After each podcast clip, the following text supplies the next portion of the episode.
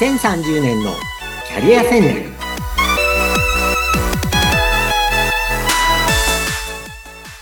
こんにちは。人材開発コンサルタントの山岸真嗣です。アシスタントの相本幸子です。山岸さん、今回もよろしくお願いします。はいよろしくお願いします。それでは今回48回目を迎えるんですが、キャリアにまつわるお話、今日はどんなテーマで参りましょうか？はい。今回は日本ではなぜ女性活躍が進まないのかということでアンコンシャスバイアスという言葉について、えーご説明しますはい。アンコンシャスバイアスって言葉は、あのーあんまり一般的じゃないと思うんですけど、アンコンシャス、無意識の、で、バイアスっていうのは思い込みとか偏見ですね。ああ、いっぱいありますよね、どなたでも。はい。で、あのー私はあの、企業の管理職研修をよくやるので、そこであの、企業の管理職向けにですね、あの、こういうアンコンシャスバイアスありませんかっていう女性について、あの、はいそういうことをちょっとお話していきます。で、そもそものちょっと背景の話でいくとですね、はい。まあ、あの、この番組でも女性の活躍が日本は遅れてるって話何回かしましたけれども、うんえー世界経済フォーラムによる男女平等、まあ、ジェンダーギャップ指数っていうのがあるんですけども、2023年、最近発表になった日本の順位は、はいえー146カ国中125位で、どんどん下がって過去最低なんですよ。で、先進国では最下位なんですね。うん要するにですね、日本はもうそれなりに努力してるんだけど、他の国ももっと努力してるので、ああ、そっか。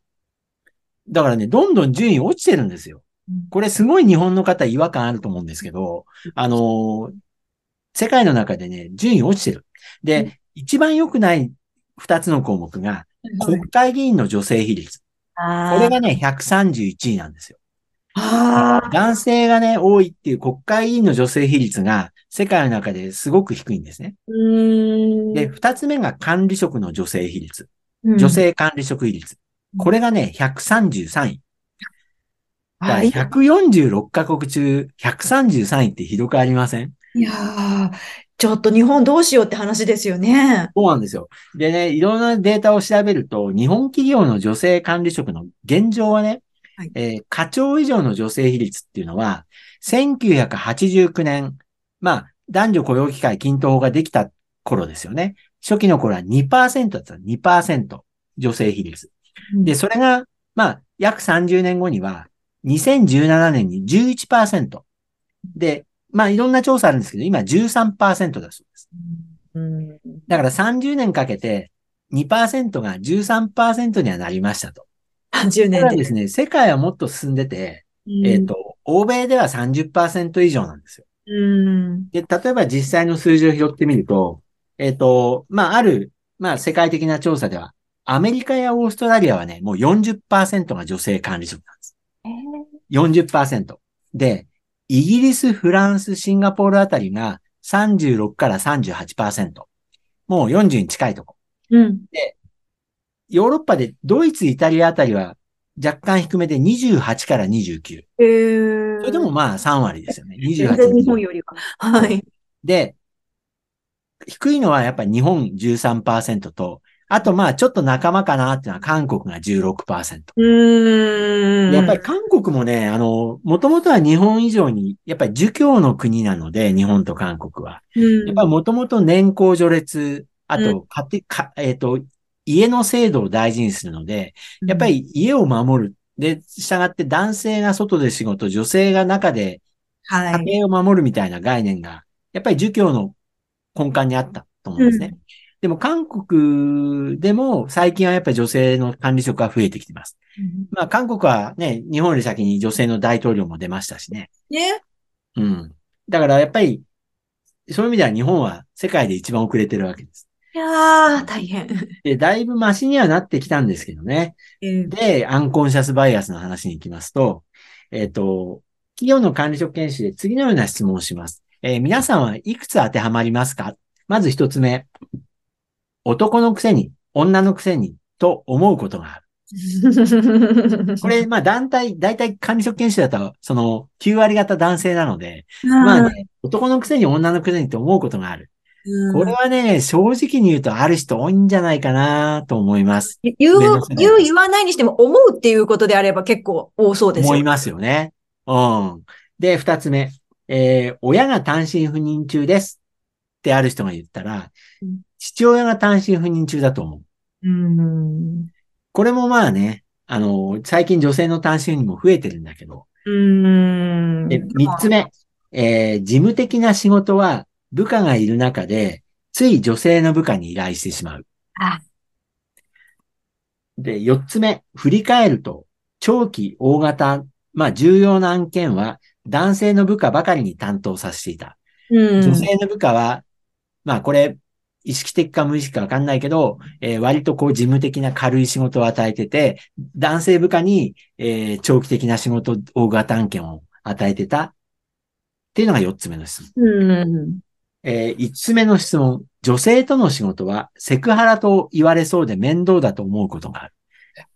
まあ、これは男性が上司だと、これね、正直ね、面倒と思うかどうかは別として、セクハラと言われないようにすごく気をつけなきゃいけないっていうのが、あまあ、むしろ気をつけなきゃいけないんですけど、こはいはい。こ面だから面倒だと思うかどうかはアンコンシャスバイアスですよね。うん、うん、うん。で、六つ目、えー女性はすぐ泣く、よく泣くと思ってしまい、いろんな面で注意しづらい。ああ。なかなか注意をしにくい。うん。これも男性の上司だとありがちかもしれない。うん。え七つ目、小さな子供がいる女性社員には、出張を伴う案件は依頼しづらい。うん。これはね、思いやりなのかもしれないけど、これはね、聞いてあげないといけないんですね、本人の意向を。で、もう子供がいる女性社員は、どうせ出張は、あのーいけないだろうって思い込んで、えーうん聞きもしないっていうのは良くないんですよ。ああ、それによってその思い込みですもんね。そうそうそう。あの、聞いてあげてね、ちょっと、あの、もしかしたら行かれるように調整できるかもしれないじゃないですか。うん。大事な仕事だったら。したいそれうん、そう。女性のね、えー社員の成長を、まあ、阻害しちゃうわけですよ。でうんこういうことがもう、他にもたくさんあると思うんですけども、わかりやすいところでこういう7つの質問で、えーこれらすべてが、まあ、無意識の思い込み、偏見なわけです。アンコンシャスバイアス。ですから、まず管理職、まあ多くの場合男性管理職が自分自身の思い込みに気づいて気をつけていくことが大事です。うんっていうのが、まあ、あの、研修で話すことですよね。うんうん。で、なかなかね、確かに私自身も振り返ると、私あの外資系の会社で医療系の仕事が多かったので、あるいはコンサルティング会社とかだったので、自分がこう、管理職サイドだった時。やっぱりね、女性の部下は、えー気を使いましたよ。それは間違いなく。まあまあ、そうですよね。そう。でね、あの、今言われると、私は妻もずっとフルタイムで働いているし、はい。あの、もともと高校も共学で元気のいい女性が多かったから、で、大学も、あの、東京大学で優秀な女性が多かったから、うん女性が働くこと自体にはすごく世代の割には、まあ、あの、まあ自分で言うの変ですけど、前向きで協力的だと思ってると思うんですね。はいあとまあ海外の経験が長いので、海外では女性が当たり前のようにマネージャーやってますからね。ね。とか、うん。と言いながらもですね、やっぱりね、なんかやっぱり喋りにくさみたいなのありますよね。ああ、なるほど。え、例えば、相本さん、えっと、今の、まあ、例えば管理職だったとして、女性管理職だったとして、うん若い女、男性が部下に来たとして、どう思います？会話のしやすさとか、こう、こう気をつけなきゃな、みたいお、え、もう、でも、あれですね。な、何より、もう、別の人種ぐらいの気持ち、もう年代が違いすぎて、男女とかっていうよりも、な。もうなんか自分が発言することすべてがパワハラになるんじゃないかっていう危機感はあるんですけど、男女、どちらかというと、でも、でも女の子に注意するときは気をつけなきゃなっていう方は女性どうしてもあるかもしれないですね。うん。まあ、そうなんですね。まあ、そもそも管理職と部下って、まあ、あの、多くの場合は年齢がギャップがそもそもありますよね。うん。価値観のね。でうん、プラス、その異性だと、やっぱりさらに気を使うっていうのは多分お互いにあるんだと思うんですよね。うん。で、やっぱりあの、私は、あの、外資系の会社が多かったので、例えばですね、こういう経験があるんですよ、自分自身。あの、例えば、えっと、コンサルティング会社の時に、えー、スウェーデン人の女性で年下の人がプロジェクトリーダーだったりして、はい、で自分が35ぐらいで、33ぐらいの女性で、スウェーデン人女性がプロジェクトリーダーで、はい、えっとね、赤ちゃん生まれたてだったんです。で、うん、日本のお客さんのプロジェクトに、赤ちゃんと旦那さんとフィリピン人のベビーシッターさんを同伴して日本に来て仕事したんですよ。で、赤ちゃんまだ3ヶ月ぐらいですよ。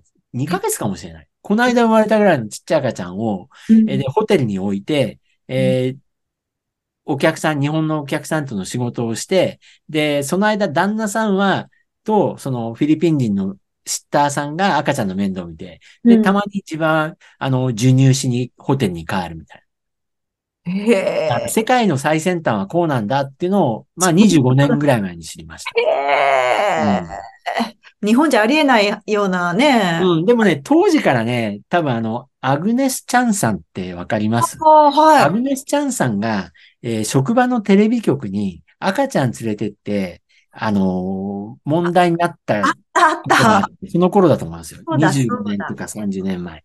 だから、職場に赤ちゃんを連れてくってことが、えっ、ー、と、当時の日本のテレビ局では、あの、すごくネガティブでした。うん、職場に、要するに職場に子供を連れてくってこと自体が一般的にネガティブでして、うん、仕事と家庭を切り離せみたいな。でもあれはいい議論を投げかけたんだと思います。当時の日本にはまだ早すぎたけど。で、さすがにね、でも、まあ、コンサル会社の場合は、あのー、職場には連れていかないですけどね。ただ日本までわざわざアメリカから連れてきてるのはびっくりしました。赤ちゃん。うん。で、他にもですね、私あの、例えば2006、7年頃、スイスに本社がある会社でマネージャーやっていて、そこのアジア地区の、まあ、マネージャーのミーティングとかって出るんですけど、これ写真が残ってるんで改めて見るとですね、やっぱもうすでに2007年ぐらいで30%以上が女性でした。管理職の。やっぱりこういう方向に、で、日本も今、あの、30%女性にしないとダメだよっていうのを世界中で言われてて、じゃないと日本はもう、企業レベルでいくと成長性がない企業って見られちゃうわけですよ、うん。そうですよね。世界の見方はそうですからね。そう。同じようなタイプの人がマネージメントをしている会社は新しい発想が出ないし、うん、こうグローバルに出ていけない、もう遅れた、時代遅れの会社って、もう外国から見られちゃうので、だからもう、いろんな、あの、企業が30%管理職目標って話になってます。うんで、まあ、あの、私の経験でも、他の国の会社は30%以上になっているのが多かったなと思います。はい。で、えっ、ー、と、今日のこうまとめ的にはですね、こう、女性活躍推進のために企業の管理職に求められること。さっきあの、アンコンシャスバイアスをなくしましょうって話はしましたけれども、やっぱりそれも含めて、えー、3つあります。えー、1つ目は、女性がどうだとかっていう、こう、先入観をなくすってことですよね。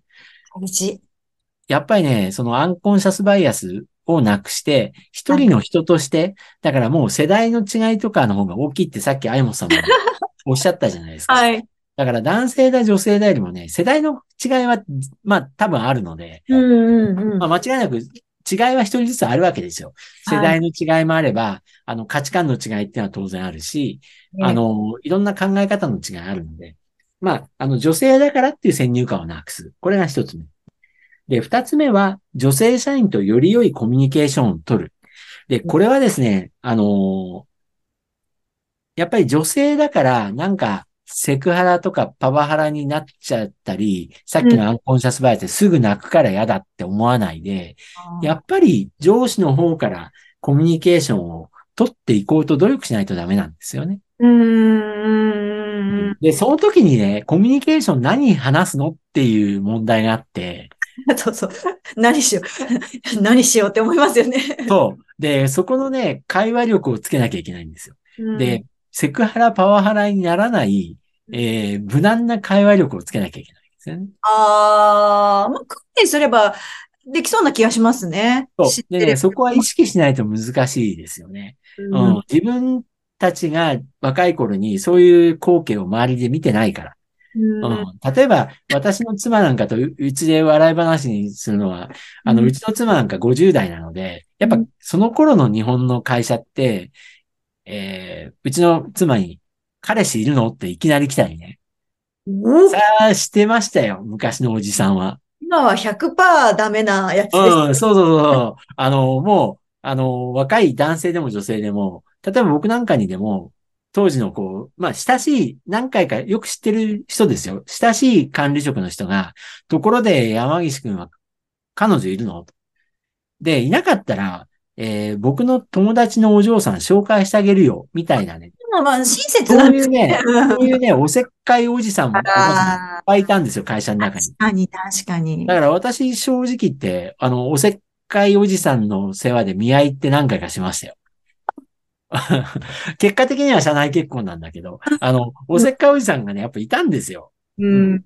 で、うちの妻もね、あの、例えば、あの、彼氏いないんだろ、どうせ、みたいに言われて、で、それで、なんか、合コンとかね、おせっかいおじさんがアレンジしてくれたりするわけ。あ合コンって言ってもね、会社の中の別の部署との飲み会をね、ー上司同士で、こう、きそれなりの規模の会社だと、ほら、部署違うと知り合わないじゃないですか。はいはい。だから、その上司のおじさん同士が、まあ自分も楽しいんでしょうね。若者同士つけて楽しむみたいなね。なるほど。そういうのやってましたよ。